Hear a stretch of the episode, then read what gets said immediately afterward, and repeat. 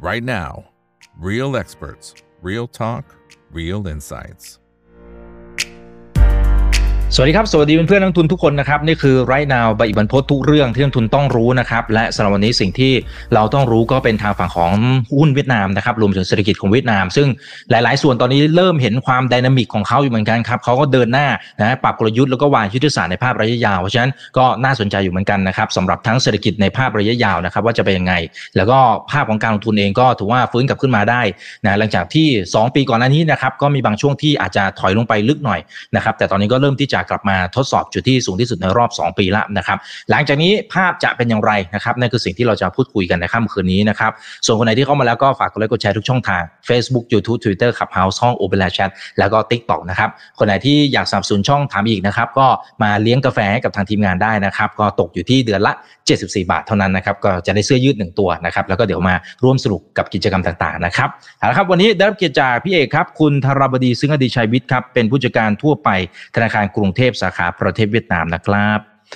ครับสวัสดีครับสวัสดีครับกาวซินจาครับอ่านะฮะสำหรับวันนี้เนี่ยนะฮะก็ต้องให้พี่เอกมาเล่าให้เราฟังหน่อยนะครับ ถึงพัฒนาการที่ต้องบอกว่าเขามีการเปลี่ยนแปลงเยอะพอสมควรนะเอาเอาจากจุดที่หลายคนฮือฮาเมื่อประมาณสักสองสามวันก่อนหน้านี้แล้วนะครับ ที่เราคุยกันหลังไม้นะครับ ก็คืออ่าจำนวนนักศึกษานะของคนเวียดนามที่ ไปเรียนที่ต่างประเทศเนี่ยพวกออกซฟอร์ดอะไรโอ้โหมหาอะไรดังๆทั้งนั้นน่ะโอ้โหทำไมจำนวนมันเยอะขึ้นอย่างมีนัยสำคัญนี่มันกำลังเกิดการเปลี่ยนแปลงอะไรเหรอครับ ตอนนี้พี่เอกมองเห็นอะไรฮะคือคือผมต้องเรียนงี้นะครับ คือประเทศเวียดนามเนี่ยเขารันด้วย KPI รัฐบาลมีการวางแผน รัฐบาลมีการ action plan เพื่อไปตาม KPI ทุกจังหวัดมี KPI หมดนะครับ ก็ต้องบอกว่าเขาก็มีการ strategy ว่าถ้าเวียดนามไม่ทำอะไรเลยเนี่ยเขาจะติด middle income trap เพราะฉะนั้นเร็วๆนี้นะครับเขาก็มีการออกมาว่าการที่เขาจะสามารถ move up value chain ไปได้เนี่ย มีสองสิ่งที่เขาต้องทำหนึ่งก็คือการเน้นเรื่อง R&D เน้นให้บริษัทในเวียดนามเนี่ยลงลงทุนเรื่อง R&D เยอะๆนะครับ โดยเขาออกมาบอกว่าเนี่ยจะต้องลงทุนพยายามกระตุ้นให้ลงทุนได้ 10ถึง20%นะครับในขณะที่เรื่องการนี้เขาต้อง improve เรื่อง human resource นะครับ ถ้าเกิดเขาทำสามารถทำสองตัวนี้ได้เนี่ยในอนาคตเขาก็สามารถจะหลุด middle income trap แล้วจากการที่เขามี policy นี้ออกมาเนี่ยนะเขามีการ set up เรื่อง national invention innovation center นะครับอันนี้เพื่อเป็นไปตามแผนที่เขาจะเป็น semiconductor hub ที่ต่อจากไต้หวันตามที่ไบเดน agree ซึ่งก็ต้องบอกว่าเขา take action เร็วมากนะ หลังจากหลังจากไบเดนกลับไปเนี่ยเขาไปเซ็นอ่าเขาไปเซ็นอ่า MOU นะครับ กับพวกบริษัท ชื่อ Synosis กับ Cadec นะครับ ซึ่ง Synosis กับ Cadec เนี่ยจะช่วยตั้งเรื่องเอ่อ chip design incubation ให้กับ center ให้กับเวียดนามนะครับแล้วยังมีไปเซ็น MOU กับ Arizona State University นะครับ เพื่อจะได้เทรน human resource เรื่อง engineer ของ semiconductor ให้เวียดนาม โดยเขามีแผนว่าภายในปี 2030 เนี่ย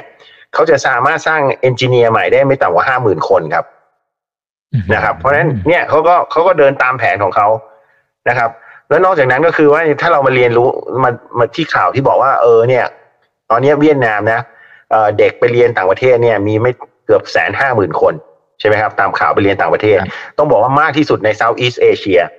นะครับเขาบอกว่าอันดับสองอันดับสามอันดับสี่เนี่ยก็คืออินโดนะครับมาเลไทยเนี่ยรวมกันเนี่ยทั้งสามอันดับสองสามสี่รวมกันยังไม่เท่าเวียดนามมันเดียวเลย ผมก็ต้องบอกอย่างที่ผมเคยเรียนมาตลอดนะครับว่า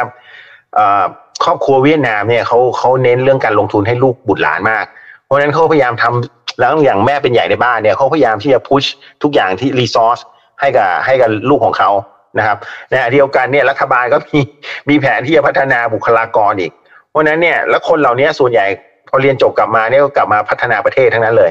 นะครับ อย่างวันเนี้ยเรา ผมก็เพิ่งไปออยู่ในงานของที่คุณสนันจัดเนี่ยครับร่วมกับสถานทูตเวียดนามเนี่ยกัดจัดเรื่องนักศึกษาเวียดนามมาเรียนที่เมืองไทยเนี่ยครับ จากสมัยก่อนเนี่ยมีพันคนตอนนี้เหลือแค่หกร้อยคน แล้วพอไปถามก็บอกทุกคนเนี่ยพอเรียนแล้วเนี่ยก็อยากจะกลับไปพัฒนาประเทศจะกลับประเทศไป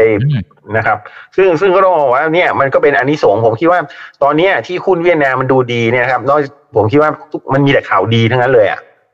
มันมีแต่ข่าวดีอยู่ตลอดเวลานะครับเราเรามาดูนะ อย่างเช่นอ่าก็ต้องบอกว่าดอกเบี้ยปัจจุบันเนี่ยเดือนเดือนเมษในช่วงต้นปีที่แล้วเนี่ย ดอกเบี้ยเงินฝากอยู่ที่อ่าอยู่ที่เก้าเปอร์เซ็นตนะครับจะจะเกิดเหตุการณ์ของที่ที่เคยเล่าไปแล้วเนี่ย วันนี้ดอกเบี้ยเงินฝากเหลือไม่ถึงห้าเปอร์เซ็นครับภายในภายในหนึ่งปีเนี่ยดอกเบี้ยต่างกันเกือบสี่ห้าเปอร์เซ็นเพราะฉะนั้นเนี่ยผมคิดว่าตัวแรกคือเรื่องดอกเบี้ยเนี่ยมันต่ำมาก กระตุ้นเรื่องการลงทุนเรื่องตลาดหลักทรัพย์ แล้วตัวที่สองคือว่าถ้าเรามาดูเศรษฐกิจเดือนมกราเดือนแรกของเนี่ยของปีนะครับ มันดูดีมากกว่าปีที่แล้วทั้งปีมาก อย่างปีแล้ว GDP โตห้าเปอร์เซ็นถูกไหมครับ ปีนี้เขาก็บอกจะต้องโตหกจุดห้าถึงเจ็ดเปอร์เซ็นแล้วเรามาดูแค่มกรานะครับ Index of Industrial Production เนี่ย โต18.3% year of year ครับ18.3นะฮะมกราปีนี้โตมากกว่ามกราปีแล้ว18.3 Retail Sale โต 8.1% year of year นะครับ FDI โต 40%ครับปีที่แล้ว FDI เวียดนามทั้งปีเนี่ย36,000ล้านเหรียญนะครับปีนี้เดือนต้นเดือน year of year เนี่ยโต 40.2% Export ปีที่แล้ว negative ถูกไหมครับ เดือนแรกอะ่ะ ตอนนี้โต 42% year of year ครับ 42% year of year นะครับ เงินเฟอ้อก็สามารถคุมได้ที่ 3.37%แล้วก็ PMI เนี่ยหลังจากที่ต่ำเตี้ยดินต่ำกว่า 50 มาตลอด 5-6 เดือนที่ผ่านมานี่กลับมาเกิน 50 เกิน 50 อีกแล้วเกิน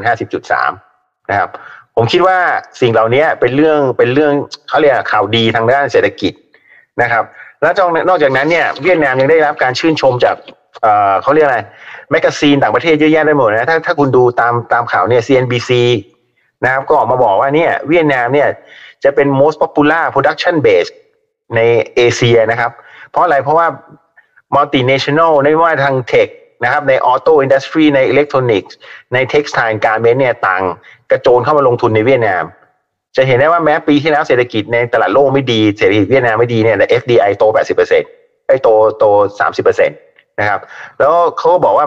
millionaire กับ billionaire ในเวียดนามนี่อีกหน่อยจะเติบโตขึ้นเรื่อยๆครับเนี่ยผมคิดว่า มันมีมันมีแต่ข่าวดีทั้งนั้นเลย แล้วให้ผมผมก็เคยเล่าให้คุณอีกฟังใช่ไหมครับว่าเขาเรียนรู้จากบทเรียนในอดีตหลายในปัญหาในที่ผ่านมา ก็คือปีที่แล้วถ้าเราจำได้เนี่ย ช่วงหน้าแรงก็คือช่วงเอ่อช่วงมาร์ชไอช่วงมาร์ชจนถึงจุลายเนี่ยนะครับ เป็นหน้าแรงของเวียดนาม เกิดอะไรขึ้นจำได้ไหมครับ ที่ไฟที่ฮานอยไฟดับภาคภาคเหนือไฟดับ และทางภาคเหนือเนี่ยเป็นเป็นเป็น electronics production hub ใช่ไหมแล้วตอนนั้นเนี่ยมีการปลดโอ้โหการไฟฟ้าเวียดนามนี่โดนปลดเกือบทั้งบอร์ดอะเปลี่ยนเปลี่ยนผู้ว่าใหม่เลยฮะโดนลงโทษขนาดนั้นเลยอะนะครับ เพราะนั้นเนี่ย เชื่อไหมครับว่าเมื่อเดซ ember ที่ผ่านมาเนี่ยเขาเตรียมการไว้แล้วก็ให้การไฟฟ้าเนี่ยวางแผนเลยว่า จะทำยังไงบ้างมี action plan ยังไงบ้างเพื่อไม่ให้เกิดไฟดับในหน้าแล้งปีนี้ แล้วนายกเนี่ย เป็นคนนั่งหัวโต๊ะเองเลยนะครับ เรียกประชุมผู้ผลิตไฟฟ้าทั้ง ของรัฐบาลทั้งหมดไม่ว่าจะเป็นปิโตเวียดนามนะครับ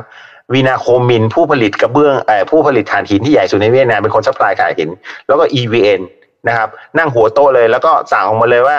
ห้ามไฟฟ้าขาดนะครับ ต้องสต็อกเขาเรียกนะถ่านหินเยอะๆสต็อกแก๊สเยอะๆนะครับ แล้วนอกจากนั้นเนี่ยนายกยังไปกระตุ้นเองว่าสายสายส่งเนี่ยนะครับ ที่ขาดแคลนเนี่ยเนื่องจากว่าภาคเหนือขาดแคลนเนี่ยเพราะสายส่งจากภาคกลางภาคใต้มันขึ้นมาไม่ดี ต้องสร้าง 500 kV เนี่ยจากภาคกลางจนถึงภาคเหนือเนี่ยต้องให้เสร็จภายในจูนปี 2024 ครับ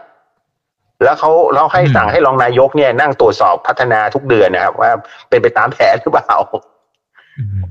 นะครับนี่นี่เขานี่เขาทำมาอย่างนี้มันจะดับได้ไงแล้วเรื่องไม่พอนะเขายังให้อีเวนเนี่ย วางแผนอีกว่าเดี๋ยวจะซื้อไฟจากลาวยังไง และส่งมายังไง เพื่อเพื่อให้พอเพียง นะครับคือคือผมคิดว่าเขามีทำเป็นเซตทำเป็นซีรีส์เลยฮะแล้วแล้วถ้าคุณยังจัดทุกอย่าง อืม แล้วถ้าคุณยังจำได้ถูกไหมเมื่อเมื่อปีก่อนเกิดเกิดอะไรนะน้ำมันขาดแคลนถ้าคุณจำได้มีมีรูปคนไปเติมน้ำมันเพียบแต่หมดภาคใต้เนี่ย นี่เขาก็มีออกมาอีกแล้วนะว่า เนี่ย นายกเข้ามานั่งหัวโต๊ะเองสั่งคนที่ดูแลเรื่องน้ำมันนะครับ ไม่ว่าจะเป็นปิโตรลิเม็กซ์ไม่ว่าจะเป็นปิโตเวียดนามเนี่ยเอามานั่งคุยเลยแล้วก็บอกเลยมี action plan ยังไง แล้วก็สั่งให้ทั้งสองบริษัทเนี่ยที่เป็นผู้ผลิตน้ำมันแล้วก็นำเข้าน้ำมันเนี่ยต้องสต็อกมากขึ้นยี่สิบสามสิบเปอร์เซ็นต์นะครับ เพื่อไม่ให้เกิดเหตุการณ์แบบนี้เกิดขึ้นอีก เนี่ยครับอืมอืมครับอ่าเหมือนเหมือนเขารู้ว่าอันไหน อันไหนที่เป็นปัญหาก็แก้ไขแล้วก็วางแผนล่วงหน้านะฮะรับมือใช่แล้ว แล้วยังไม่พอนะเรื่องหุ้นเนี่ยเมื่อกี้ที่เราเพิ่งคุยกันเนี่ยผมผมจดไว้อีก นายกมานั่งติดตามกับก็อ่า MOF กับ M Ministry of Planning and Investment กับ Ministry of Finance นะครับ เมื่อเมื่ออ่ากลางเดือนเฟบรุรีนี่เอง เมื่อไหร่จะอัปเกรดเป็น emerging อืมอืมโอ้โหนายกมานั่งไล่เอง แล้วให้มีแผนออกมาเลยว่า เมื่อไหร่จะอัปเกรดนะครับ ก็ผมผมที่ผมคิดดูที่ผม นั่งนั่งศึกษาดูเนี่ย ผมคิดว่ามันมีเรื่องหลักๆสามตัวเองคีย์ๆนะ ก็คือทำไมเวียดนามถึงยังไม่ได้อัปเกรดสักทีเรื่องแรกเนี่ยก็เรื่องจากว่าเรื่อง foreign hold shareholder เนี่ยเนื่องจากเขายังไม่ไม่มีบอร์ดต่างชาติเหมือนเมืองไทยเนี่ย แล้วทุกวันนี้ก็คือเราต้องมานั่งซื้อหุ้นไดมอนด์กันถูกไหมฮะเพราะฉะนั้นตัวเนี้ยต้องได้รับการแก้ไขสองก็คือเรื่องเอ่อ pre-funding settlement คือเวียดนามเนี่ยคุณต้องมีเงินเต็มบัญชีก่อน ไม่งั้นคุณคุณถึงจะซื้อได้ แต่ที่เมืองไทยเราคิดว่าเราเราเราเราซื้อไปก่อนถูกไหมฮะแล้วเราค่อยเอาเงินเข้าบัญชี อันนี้ก็เป็นอีกเรื่องหนึ่งสองสามก็คือเรื่องภาษา ก็คือพวกด็อกิเมนต์อะไรต่างๆ ให้ shareholder เนี่ย มันยังไม่มีภาษาอังกฤษ ผมคิดว่าตอนนี้เวียดนามเขาเนี่ยเขากำลังจะ launch ตัว trading stock อ่าซอฟต์แวร์ใหม่ของ stock exchange นะครับซึ่งมันดีเลย์จาก December เนี่ยคงคิดคิดว่าจะ launch เร็วๆนี้เนี่ยแล้วมันคงจะแก้ไขปัญหาเรื่อง foreign limit กับ pre fund อะไรพวกนี้ละ เพราะฉะนั้นเนี่ยมันก็ผมคิดว่า sooner or later แหละ นายกมานั่งดูอย่างนี้แล้วอืมครับอืมครับ อ่า แล้วเราก็เห็นทางรัฐบาลเนี่ยก็เดินหน้าเดินสายคุย FTA กับหลาย ๆ ประเทศเลยอ๋อใช่ใช่คือคือ FTA เนี่ยเขาก็มีเยอะอยู่แล้วถูกไหมครับ แต่เขาก็ไม่หยุดเขาก็ไปเจรจาคุยกับอิสราเอลเซ็นกับอิสราเอลมาแล้ว แล้วก็ไปคุยกับซาอุอ่าเขาเรียกอะไรยูเนยู UAE นะครับ แล้วยังไม่พอก็ไปถึงอเมริกาใต้จะไปคุยกับพวกบราซิลพวกเอ่ออาร์เจนตินาเม็กซิโกอะไรพวกนั้นอีกนะครับ แล้วนอกจากนั้นก็จะไปยุโรปเหนือพวกที่เป็นเอ่อฟินแลนด์พวกที่เป็นนอร์เวย์อะไรพวกเนี้ยครับจะไปเซ็น FTA เพิ่ม ทุกวันนี้กำลังกำลัง move on อยู่ คือไม่หยุดนะครับอืมก็คือข้อดีก็คืออเวลาที่คุณไปเซ็น FTA เนี่ยคุณก็เหมือนไปเปิดตลาดใหม่ แล้วอย่างแล้วอย่างที่ผมบอกที่ส่งให้ให้คุณอีกดูอะตั้งแต่ต้นปี ปีที่แล้วทั้งปีเนี่ยโอ้โหมีมีเขาเชิญมาเก็ตหลัก ๆ ทั่วโลกมาวิสิตเขาทั้งนั้นเลย ผู้นำแต่ละประเทศทั้งทุกอย่างเนี่ยคือเพื่อเปิดเปิดตลาดทั้งนั้นเลยครับอืมครับโอ้โห น่าสนใจมากนะครับเอ่อแต่ทีเนี้ยตัวเป้าหมายของรัฐบาลเขามองว่าปี 2050 เนี่ย ในประมาณสัก 26 ปีคร่าวๆเขาบอกเขาจะกลายเป็นประเทศที่พัฒนาแล้วครันะบถ้าดูจากไดนามิกต่างๆที่พี่เอกเล่าเมื่อกี้เนี่ยโอ้โหดูดูเป็นไปได้เลยนะฮะ พี่เอกมองไงครับ มันมันอาจจะเร็วกว่านั้นไหมหรือ หรือมันมี factor อะไรที่เอ้ยเขาต้องก้าวข้ามผ่านสิ่งเหล่านั้นก่อน มันถึงจะได้ปี2050จริง ๆ จริง ๆ ไม่ใช่2050นะ2045อื้อหือตามตามที่ผมดูมา2045เขาต้องเป็นประเทศพัฒนาแล้ว มีรายได้มีเขาเรียกมีพัฒนาแล้วอะนะครับ แล้วทำไมต้อง2045รู้ไหมเพราะเขาบอกว่าปีนั้นจะเป็นปีที่เขาพรรคคอมมิวนิสต์ครบรอบร้อยปี อืมอ่าอ๋อเขาถึงตั้งเป้าอย่างนี้ เพราะฉะนั้นการที่เขา 2045 เนี่ยเขาต้องมีแผนถูกไหมครับ จากวันนี้เนี่ย GDP ต้องโต 6-7%ไปจนถึงปี 2045 และการที่เขาจะโตอย่างนี้ได้เนี่ยเขาจะมาเขาเขาจะมาผลิตแต่พวกรองเท้าเฟอร์นิเจอร์ garment สิ่งอ่าสินค้าเกษตรเพื่อส่งออกไม่ได้ถูกไหมครับ ก็ต้อง move up value chain ไปเรื่องอิเล็กทรอนิกส์ไปเรื่องเซมิคอนดักเตอร์ซึ่งทุกวันเนี้ยผมว่ามันทุกอย่างมัน on ไปหมดเลยนะ ทุกอย่างเป็นเป็น stepping stone ของมันเลยเลยหมดเลย เพราะตามที่ผมตามข่าวเนี่ยวันนี้เนี่ยพวกบริษัทเซมิคอนดักเตอร์เนี่ยเตรียมจะลงทุนในเวียดนามอีกแปดถึงหมื่นล้านเหรียญแปดพันถึงหมื่นล้านเหรียญนะอืมอืมอืมที่ที่อยู่ในไ i ป์ไลน์ที่ที่มาสำรวจเวียดนาม แล้วบอกว่าเออเอ่อเวียดนามเอ่อมีความพร้อมนะครับ แล้วทุกวันนี้สิ่งที่เขาทำก็คือเขาก็ต้องรีมูฟแล้วเขา commit net zero ถูกไหมครับ ตอนนี้ทุกอย่างกำลังพูดถึง renewable energy พูดพูดถึง green investment หมดเลย แล้วกำลังพูดถึงว่าจะปลูกข้าวยังไง ให้มีหนึ่งล้านเฮกตาร์และเป็น green green rice หมดเลยก็คือ มีคาร์บอนต่ำเพื่อจะทำส่งออก คือคือทุกอย่างนี่เป็นพูดและเตรียมพร้อมหมดเลยนะฮะที่เขาที่เขาตั้งเป้าไว้เนี่ยอื้อหือ ครับอ่าเขาวางวางแผนนะฮะทีละสเต็ปแล้วก็เร่งเร่งมือซะด้วยนะครับ เออนะฮะแล้วแต่ว่าถ้าถ้าไปดูอาจจะไม่ได้เป็นคู่แข่งโดยตรง แต่ดูเหมือนฝั่งของเช่นอินเดียครับ ค่าแรงก็ยังไม่ได้แพงจำนวนประชากรก็ค่อนข้างจะเยอะ แล้วก็ตอนนี้ดูเหมือนจะออกมาตรการอินเซนティブสร้างแรงจูงใจให้คนเข้าไปลงทุนเนี่ยเยอะมาก แล้วก็ระดับ ครับ พวกอิเล็กทรอนิกส์ดังๆเนี่ยก็ก็เริ่มเข้าไปเหมือนกันนะฮะสุดท้ายถึงจุดหนึ่งเนี่ย เวียดนามก็อาจจะยังไม่ใช่ตัวเลือกหรือเปล่า มันอาจจะอีกผมว่านะอีกผมว่าสิบปีเงินเดือน20ปีเงินอะไรเงี้ยค่ะเงินเดือน labor intensive ของเวียดนามทุกวันเนี้ยก็ประมาณหมื่นห้าหมื่นหกถูกไหมครับ ต่อเดือนเนี่ยมันก็ใกล้เคียงกับเมืองไทยแล้วเพราะนั้นเนี่ยเอ่ออินเดียเนี่ยผมคิดว่าเขาก็มีปัญหาเรื่อง law regulation เหมือนกัน complicate กว่าเวียดนาม แล้วก็ไม่ได้ internationalize เหมือนเวียดนาม ถูกไหมฮะสองก็คืออินเดียเนี่ยมามีมาเก็ตที่ใหญ่ก็จริงนะครับ แต่ว่าเอ่อ อย่าลืมว่าอินเดีย FTA เนี่ย มีสู้เวียดนามได้หรือเปล่า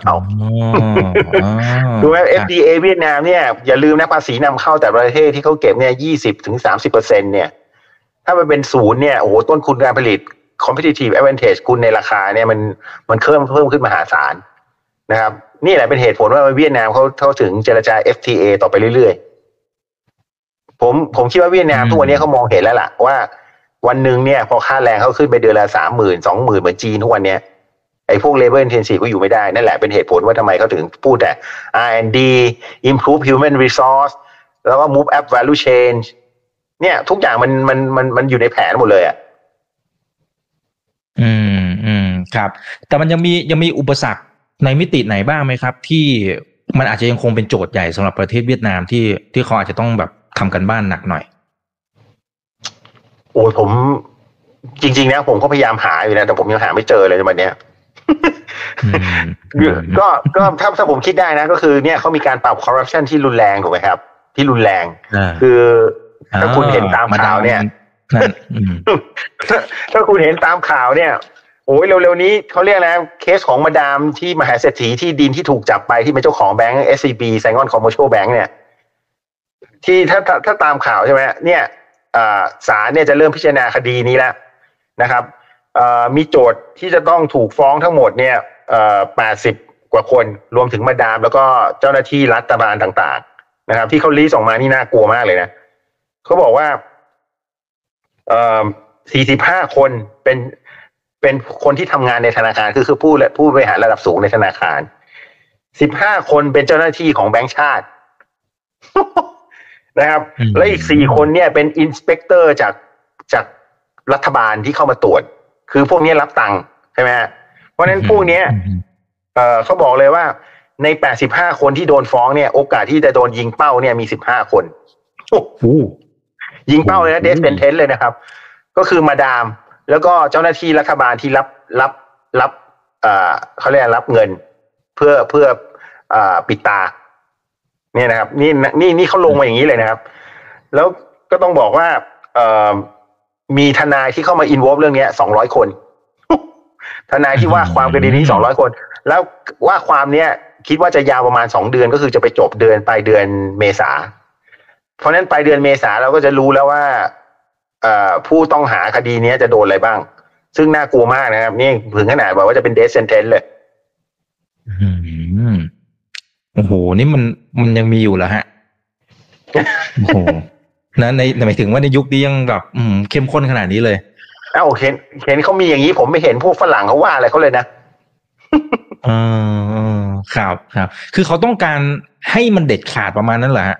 ทำนองนั้น ไม่ผมคิดว่าความเด็ดขาดของเขาเงี้ย มันทำให้ ข้าราชการของเขาต่างๆเนี่ยกลัวแล้วก็ไม่กล้าตัดสินใจแล้วทำบางทีมันมันก็คือชงเรื่องให้เบื้องบนอนุมัติหมด บางทีเนี่ยมันทำให้การลงทุนอะไรที่ต้องตัดสินใจเนี่ยมันอาจจะช้าลงอันนี้ผมคิดว่าเป็นเป็นอุปสรรคที่มองเห็นนะจากการที่เขาปราบคอร์รัปชันหนักๆเนี่ยครับ อืมครับอาแต่การที่ถ้ามองสมมติมองภาพในระยะสั้นก่อนก็ได้ครับ อย่างก่อนหน้านี้เราจะคุยว่าเศรษฐกิจมันดูอาจจะเบาๆลงมานิดนึงนะครับ ตอนนี้มันดีขึ้นไหมนะครับ เท่าที่พี่เอกสัมผัสได้จากชีวิตจริงนะ อ่าที่แบบอ่าการจับจ่ายใช้สอยเดินตลาดนู่นนี่นั่นอะไรเงี้ยฮะมันมันเป็นยังไงคือคักขึ้นไหมครับ คือตามตัวเลขมันก็ดูดีนะ แต่แต่ถ้าถ้าตามชีวิตจริงเนี่ย ถามว่าในช่วงเต็ตปีที่แล้วเนี่ย ตอนที่เศรษฐกิจยังไม่ได้อ่าไม่ดีชัดเจนเนี่ย กับปีนี้ผมคิดว่าการใช้จ่ายเนี่ยมันสโลว์ดาวลงนะ ก็คือไม่คึกคืนเหมือนปีที่แล้วอะในช่วงต้นปี กับ แต่ว่าแน่นอนเขาก็ได้อันนี้สงจากทัวริสที่เข้ามาในประเทศเขาอะเข้าใจว่าเดือนเดือนมกราเดือนเดียวเนี่ยเขามีล้านห้าแสนคนนะอืมอืมก็ก็ก็ครึ่งหนึ่งของเมืองไทยนะ อืม ก็คือเขาก็พยายามจะเปิดกว้างเรื่องให้วีซ่าเพิ่มอ่าประเทศใหม่ ๆ เพิ่มมากขึ้นวีซ่าฟรีครับครับอ่า คุณปีเตอร์แพนนะครับ บอกว่าขอถามหน่อยนะครับ เอ่ออันนี้ถ้าถ้าตอบไม่ได้ไม่เป็นไรนะครับ ผลประกอบการของแบงก์ BBL ในสาขาเวียดนาม ตอนนี้แนวโน้มเป็นอย่างไรแล้ว NPL เนี่ยเป็นยังไงนะฮะก็ก็ต้องบอกว่าเราแบงก์เทียบเราก็มีความ conservative นะครับ เราก็ไม่ได้ทำ real estate เหมือนที่พวกแบงก์อื่นทำแล้วเราก็ไม่ได้ไปอินโวกับพวกบอลที่มันมีปัญหาใช่ไหมครับ เพราะฉะนั้นก็ต้องบอกว่า NPL เราเนี่ยแทบจะศูนย์เลยนะครับในที่ปีที่แล้วเนี่ยเราก็ได้อันนี้สงส์จากดอกเบี้ยที่ขึ้นไงครับในตลาด เพราะฉะนั้นเรื่องเรื่อง performance เราก็มีการเขาเรียกอะไรนะ แล้วก็ดีขึ้นจากปีก่อนครับอ๋ออ่าอ่าครับครับ อ่า โอเคครับ คนนี้บอกถนนหนทางเป็นอย่างไรครับ ก็ถนนหนทางเวียดนามผมก็บอกว่าเดี๋ยวนี้หลังจากโควิดที่ผ่านมารถติดขึ้นทุกวันนะครับรถเยอะมากอืมนะครับ ถึงแม้ยอดขายรถปีที่แล้วมันจะลดลงแต่ว่าผมอีกหน่อยเนี่ยเนื่องจากคนชั้นกลางมันมากขึ้นเนี่ยมันก็คงคึกคืนมากขึ้น ครับ แล้วก็ที่ที่สำคัญคือไปเดินโฮจิมินห์ตาม เขาเรียกอะไรตามถนนหลัก ๆ เนี่ย มันไม่มีสายไฟแล้วอะครับ มันลงใต้ดินหมดแล้วอืมโอ้เหรอครับ จริงโอ้ยต้องต้องคุณแวะคุณอีกหลน่อยงลองไปดูเลย เออครับ โอเคนะฮะเอ่อท่านนี้นะครับบอกว่าแล้วถ้าเป็นนักศึกษาที่ไปเรียนเมืองนอกเนี่ยอ๋อโอเคเข้าใจละ คือล็อตนี้เนี่ย พอเขาไปเรียนเมืองนอกเนี่ย อีกระยะเวลาแค่ไหนที่ที่เขาจะแบบอื้อหือมาช่วยประเทศแล้วอาจจะเห็นการเปลี่ยนแปลง ไม่ทุกวันนี้เนี่ยเขาบอกว่าปีปีหนึ่งเนี่ยนะเอ่อมีมีนักเรียนที่จบอ่าไฮสคูลเนี่ยประมาณล้านสองแสนคน ทุกปี เพราะฉะนั้นก็แสดงว่าทุกวันนี้มันก็พวกเนี้ยถูกไหมไปเรียนต่างประเทศสักสิบเปอร์เซ็นเนี่ย พวกนี้ทุกปีมันก็เขาเรียกนะส่วนใหญ่ก็กลับมาทำงานที่เวียดนามแล้วผมต้องบอกนะทำไมถึงกลับมาที่เวียดนามวันนี้ผมก็มีโอกาสไปพูดในงานของของ HR เนี่ย ผมดูตัวเลขของเวียดนามนี่ผมเขาเรียกอะไร การปรับเงินเดือนของเวียดนามเนี่ยครับในเวียดนามไม่ว่าจะเป็น multinational หรือ local company ในช่วง 5 ปีย้อนหลังเนี่ยเอเวอเรเนี่ย7-8%ทุกปีนะทั้งที่เงินเฟ้อเนี่ยแค่3% 2%แล้วโบนัสเนี่ย2-3เดือน นี่คือเอเวอเรนะครับอืมซึ่งซึ่งเนี่ย ผมผมไม่แปลกใจแล้ว อยู่เวียดนามวันเนี้ยอ่าอาจจะได้เงินเดือนหรือ หรือหรือ revenue เนี่ยดีกว่าอยู่ประเทศอื่นอีกอ่า แน่นอนคุณไปอเมริกาคุณอาจจะได้สูงกว่านี้ถูกไหมครับ แต่อยู่เวียดนามค่าใช้จ่ายมันก็น้อยกว่า แล้วก็อยู่อยู่ใกล้พ่อแม่ อืม ได้อยู่ใกล้ครอบครัวครับครับ อ่า โอเคนะครับ คุณชัยยาบอกว่าธุรกิจสตาร์ทอัพเนี่ยตอนนี้เพิ่มขึ้นมากแค่ไหนนะฮะก็ในในเวียดนามก็เด็กรุ่นใหม่เนี่ยก็มีสตาร์ทอัพเยอะแยะนะครับเขาก็มี new ยูนิคอร์นสี่ห้าแห่งแล้วนะครับ แล้วทุกวันนี้รัฐบาลเขาก็มีการส่งเสริมให้ให้ทำสตาร์ทอัพผมก็ได้ข่าวมาว่าพวกสตาร์ทอัพเวียดนามเนี่ยสามารถ raise fund ได้ง่ายกว่าสตาร์ทอัพไทย เห็นเห็นเห็นเห็นเอ่ออมก็คุยคุยกับสตาร์ทอัพเมืองไทยเนี่ยนะครับฮะอืมครับครับอ่า จริงๆนายทุนไทยก็ไปลงสหรัฐเวียดนามก็เยอะเหมือนกันนะครับ อ่า คุณชายนะฮะบอกว่าอยากให้อัปเดตเรื่อง VinFast หน่อย ยอดขายเขาดีไหมนะครับแล้วจะเอาเงินมาจากไหนขยาย เพราะเห็นบอกว่ามีเหมือนกับว่าเขาให้ข่าวครับว่าจะขยายธุรกิจอีกเยอะมากเลยวินฟาสปีที่แล้วเนี่ยรู้สึกว่าจะขายรถได้สามหมื่นห้าพันคันครับ แต่เจ็ดสิบเปอร์เซ็นของสามหมื่นห้าพันคันเนี่ยรู้สึกจะขายให้บริษัทชื่อ GSM เป็นบริษัทของกลุ่มวินวินกรุ๊ปเองที่ทำเรื่องแท็กซี่สตาร์ทอัพครับ เพราะฉะนั้นเนี่ยผมก็ต้องบอกว่าในรู้รู้สึกปีที่แล้วเนี่ยเขาจะขาดทุน พันห้าร้อยล้านเหรียญมั้งตามตัวเลขที่เขาที่ผมดูในมีเดีย เพราะฉะนั้นก็ต้องบอกว่าในเวียดนามเนี่ยโอกาสที่จะโตยากแล้วนะครับ แล้วต้องบอกว่าในเวียดนามเนี่ยยังอีวียังยัง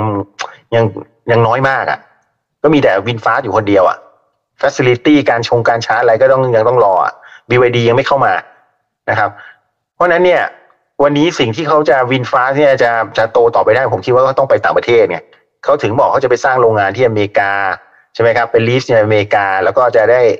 หาหาทุนเนี่ยเพื่อมาตั้งโรงงานที่อเมริกาสองก็คือจะไปอินเดียสามก็คือไปอินโดนีเซียนะครับ ก็คือพยายามเอาเอาเอาเพราะในตลาดเวียดนามมันเล็กอะ่ะวันนี้ถ้าเกิดเขาจะโตแล้วต้องถ้าเกิดถ้าเขาสามารถเกิดได้ในต่างประเทศเนี่ย มันก็จะช่วยบริษัทวินฟาสมากครับ ครับ อืมอืมครับอ่าแต่บนท้องถนนเนี่ย คนเวียดนามซื้อกันเองเยอะไหมฮะเนี่ยครับเยอะขึ้นอยู่สามหมื่นห้าพันคัน ขายให้ตัวเองเจ็ดหมื่นเจ็ดสิบเปอร์เซ็นเพราะฉะนั้นคนเวียดนามซื้อก็สามสิบเปอร์เซ็นจากสามหมื่นก็หมื่นคันน่ะต่อปีอะอ่าอืมอืมครับ ก็เหนื่อยอะเหนื่อยครับเพราะเพราะ capacity ของโรงงานเขารู้สึกจะสองแสนมั้งครับ อืม แถมราคาก็ใช้ได้ถูกไหมครับ ราคาของเขาตอนนี้เขามีห้ารุ่นนะ รุ่นเล็กที่สุดของเขาเนี่ยประมาณเจ็ดแสนเป็น EV นะครับ แต่ก็เล็กๆอะแล้วก็รุ่นใหญ่สุดเขาประมาณสองล้านแปดเขาเรียก VF เก้า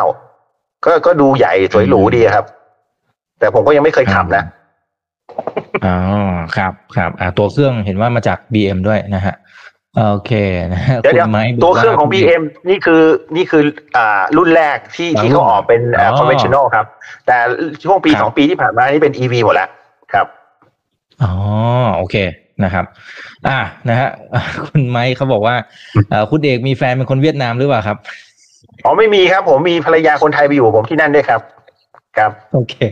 อ่าวันนี้น่าจะแซวเข้ามานะครับ อ่า คุณนัทวุฒินะครับ บอกว่าปัญหาไฟดับแก้หรือยัง อันนี้พี่เอกอธิบายไปแล้วครับ ตั้งแต่ตอนต้นจะจะขยายความไหมครับ หรือไม่งั้นเดี๋ยวข้ามไปก็ได้ ก็ผมคิดว่าถ้านายกเขามานั่งหัวโต๊ะอย่างนี้เนี่ย แล้วเขาบริหารด้วย KPI เนี่ยผมคิดว่าไม่กล้าดับ ไม่มีใครกล้าดับไม่งั้นเดี๋ยวโดนปลดยกชุดอีกครับ อ่าเขาเขาเอาจริงนะครับในทุก ๆ เรื่องอ่าคุณกฤติพัฒน์นะ บอกว่าการถือกรรมสิทธิ์อสังหาในเวียดนามเนี่ย คนไทยเนี่ยเข้ามาถือเยอะไหมนะฮะแล้วมันเป็นโอ้ระบบน้อยเซ็งครับหรือเปล่าอย่างนี้อีกคนหนึ่งอืมก็คนไทยถือน้อยครับ ต่างชาติถือน้อยครับก็ต้องบอกว่าทุกวันนี้เขาให้อนุญาตให้อนุญาตให้คนต่างชาติเนี่ย จะมีวีซ่าหรือไม่มีวีซ่าก็ได้สามารถซื้อคอนโดที่เวียดนามได้เป็นโปรเจกต์โดยในนั้นเนี่ยคอนโดต้องไม่เกิน 25%มั้งของจำนวนยูนิตทั้งหมดนะครับ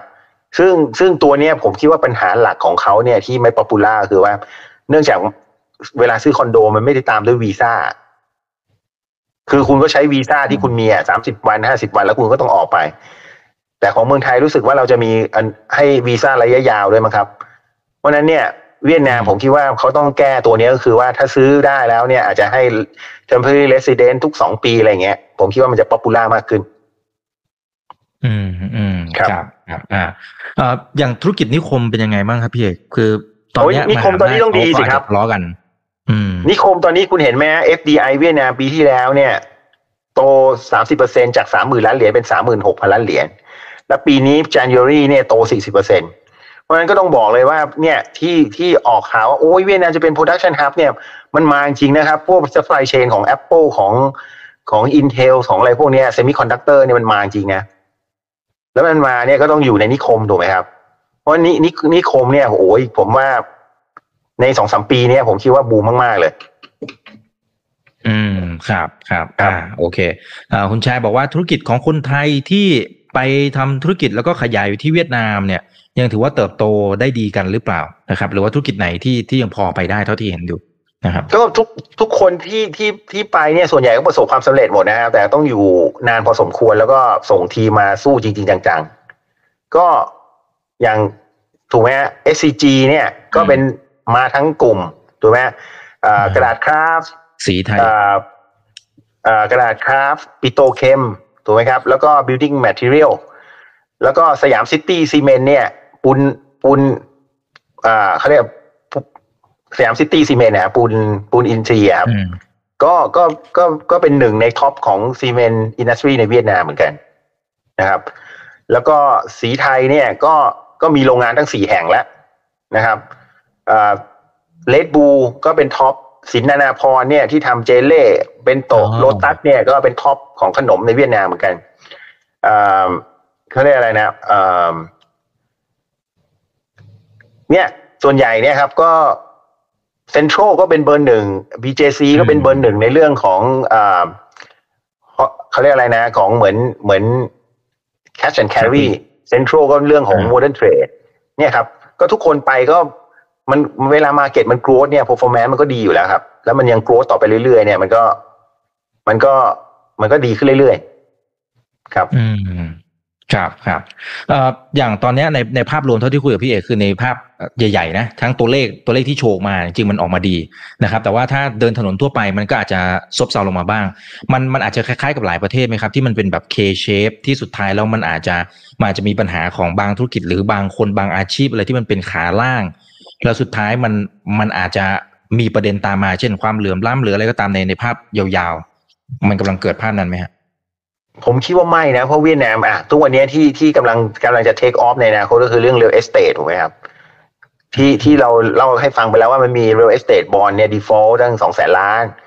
รัฐบาลต้องต่ออายุ ทุกวันนี้รัฐบาลก็พยายามแก้กฎหมายเพื่อจะเขาเรียกอะไรกระตุ้นให้การลงทุนเรื่องเรียลเอสเต e เนี่ยสามารถสร้างโปรเจกต์ได้เร็วขึ้น การอนุมัติโปรเจกต์ได้เร็วขึ้น สามารถสร้างได้เร็วขึ้นเอาเงินมาคืน ซึ่งตัวนี้ผมคิดว่าปีหน้าเนี่ยมัน take off จริงๆจังแน่นอน เพราะอะไรเพราะกฎหมายทุกอย่างมันจะพร้อมแล้วมันจะ take action ได้ แล้วที่สำคัญคือเวียดนามเนี่ยคนหนุ่มสาวเยอะต้องการซื้อบ้านเยอะมันยังมีดีแมนอีกมหาศาลอืมนะครับเพราะฉะนั้นเนี่ยผมคิดว่ามันจะไม่ใช่เคมันจะเป็นวีเลยฮะอืมอ่าก็ตามชื่อประเทศ คือคือก็ต้องบอกไงแต่เขาว่ารัฐบาลเขาบริหารด้วย KPI ถูกไหมเพราะฉะนั้นเขาก็ต้องครับเก็บหมดทุกอย่างที่ที่มันจะไม่ดีเพื่อเพื่อมันจะเทคออฟเนี่ย ครับอืมอืม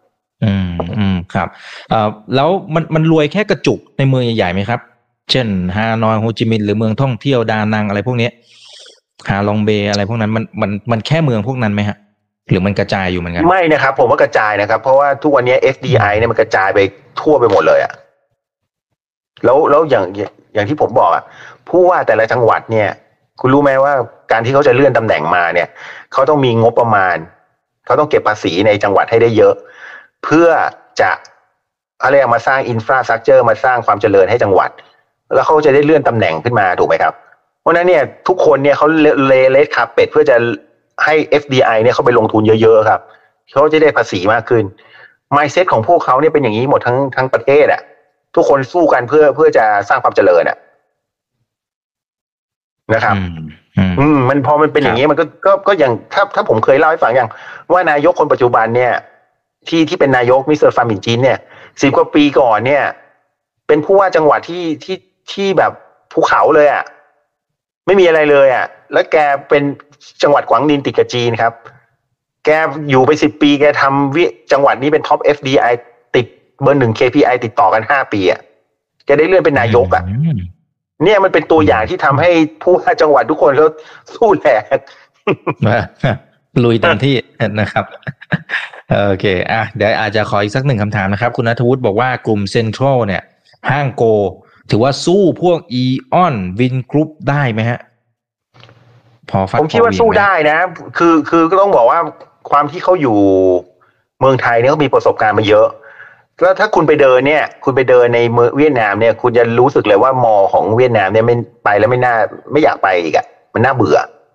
เพราะนั้นเนี่ยเซ็นทรัลเนี่ยผมคิดว่าเขาไปลงที่นั่นเขาไปตั้ง GO! Mall เนี่ยใช่ไหมครับเพียงแต่ GO! Mall เขาไม่ได้อยู่ในเมืองเมืองใหญ่ ๆ ที่ที่ดินแพงๆเขาจะไปเมืองใหม่ ๆ ที่กำลังมี consumption power สูง แล้วก็สร้างไปเรื่อย แล้วก็สร้างเอาเอา portfolio ของสินค้าเขาเนี่ยเข้าไปอยู่ใน mall เขาแล้วก็ดึง traffic ไม่ว่าจะเป็น B2S ไม่ว่าจะเป็น Nguyen Kimนะครับที่ทำเหมือน Power Buy ใช่ไหมครับ แล้วยังมี Amazon Coffee ที่ที่ Central joint venture กับ OR ถูกไหมครับ ก็คือเขา portfolio เขาไปแล้วก็ค่อยๆ educate คนเวียดนามที่กำลังมีกำลังซื้อมากขึ้นในจังหวัดใหม่ๆเนี่ยเพื่อให้ใกล้ชิดกับ modern trade เพราะอะไรเพราะคุณไปดูนะวันนี้70%ของเวียดนามเนี่ยยังเดินตลาดสดอยู่เลยถูกไหมครับ แล้วเขาสร้างอย่างนี้เรื่อยๆไปทุกเมืองทุกเมืองเนี่ยแล้วไม่ใช่เซ็นทรัลอย่างเดียวนะ ตัว MM เมกาของคุณเจริญเนี่ยก็ก็ขยายเหมือนกัน ครับ ก็ผมคิดว่าสู้ได้แหละ อืม ครับครับอ่าเพราะฉะนั้นลุ้นกันนะครับ โอเคอ่าขอเป็นสุดท้ายนะครับ อันนี้จะเป็นคำถามที่เจอกันบ่อยตลอดเลยนะครับ บอกว่าเวียดนามมีโอกาสแซงไทย หรือไม่ หรือเมื่อไหร่อะเอาอย่างนี้ดีกว่าไม่ก็หรือยังไงก็ดูฮะตามพี่ที่เอกรัฐบาลเขาเขาเขาวางแผนไว้ถูกไหมครับเขาจะโตเอ่อหกถึงเจ็ดเปอร์เซ็นทุกปี วันนี้ GDP เวียดนามเมื่อปลายปีที่แล้วเนี่ยสี่ร้อยสามสิบ billion ปลายปีที่แล้ว เมืองไทยรู้สึกจะห้าร้อยต้นๆ ถูกไหมครับโอ้ยถ้าเวียดนามโตเจ็ดเปอร์เซ็นก็คือเจ็ดสี่สามสองอ่าสามสิบต่อปีเนี่ย แล้วเมืองไทยโตหนึ่งถึงสองเปอร์เซ็นเนี่ยก็คือสี่ห้าปีข้างหน้าเนี่ย GDP เราน้อยกว่าแล้วถูกไหมครับ แล้วถ้าเรามาดู per capita เนี่ย per capita เวียดนามปีที่แล้วเนี่ยอยู่ประมาณสี่พันสามต่อคนต่อหัว เมืองไทยเรารู้สึกจะหกพันมั้งก็คือถ้าโตอย่างนี้ก็คือแปดปีถึงสิบปีอะครับอืมอืม ก็คือเวียดนามเขาต้องอ่าเขาต้องโตตามเป้าเขานะ ครับ ครับครับโอเคนะครับอะขอสุดท้ายท่านนี้นะครับ บอกว่าตอนนี้เอ่อเวียดนามเนี่ย เน้นทุเรียนส่งไปที่จีนมากขึ้นนะครับ กระทบไทยไหมโอ้โหกระทบสิครับ แล้วผมต้องบอกว่าปีที่แล้วเนี่ยทุเรียนเขาส่งออกได้แสนล้านนะครับ จากศูนย์เนี่ยขึ้นเป็นแสนล้านบาทภายในหนึ่งปีสามพันล้านเหรียญนะครับ แล้วเขาบอกว่าภายในสามปีข้างหน้าเขาตั้งใจจะมีมาเก็ตแชร์เกือบห้าสิบเปอร์เซ็นของทุเรียนจีนนี่เป็นแผนที่เขาพังออกมาแล้ว แล้วเขาก็อยู่ใกล้กว่าครับ จากเขาตัดจากต้นเนี่ย ส่งไปที่ชายแดนจีนกับเวียดนามเนี่ยสองปีแล้วคุณรู้ไหมสีจิงผิงมางวดนี้สิ่งที่เวียดนามต้องการแรกคืออะไรเปิดตลาดสินค้าเกษตรให้เวียดนาม ไม่ต้องเขาเรียกอะไรนะให้ให้สามารถส่งได้เร็วขึ้น อ่าแล้วจีนก็ต้องการมาสร้างเอ่อเขาเรียกอะไรนะ สร้างไฮสปีดเรลจากเขาเรียกจากไปที่ไหฟ่องสามเส้น เนี่ยเขามาศึกษาแล้วนะ ต้องใช้เงินประมาณหมื่นหนึ่งพันล้านเหรียญครับอืมโอ้โหคนในไดนามิกจริง ๆ นะครับ ในทุกมิติเลยนะครับงั้นรอติดตามกันส่วนคนไหนที่ลงทุนอยู่นะครับ ก็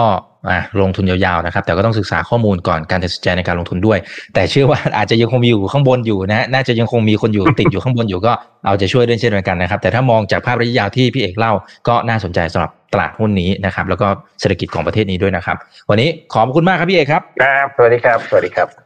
ครับสนุกสนานเช่นเคยนะครับนี่คือไรนาใบอิบันพศทุกเรื่องที่นักทุนต้องรู้ครับฝากกดไลค์กดแชร์กดติดตามกันด้วย วันนี้สวัสดีครับ ถ้าชื่นชอบคอนเทนต์แบบนี้อย่าลืมกดติดตามช่องทางอื่นๆด้วยนะครับ ไม่ว่าจะเป็น Facebook, YouTube, Line Official, Instagram และ Twitter จะได้ไม่พลาดการวิเคราะห์และมุมมองเศรษฐกิจ และการลงทุนดีๆ แบบนี้ครับ อย่าลืมนะครับว่าเริ่มต้นวันนี้ดีที่สุด ขอให้ทุกท่านโชคดี และมีอิสรภาพในการใช้ชีวิต ผม อีกบรรพฒนาเพิ่มสุขครับ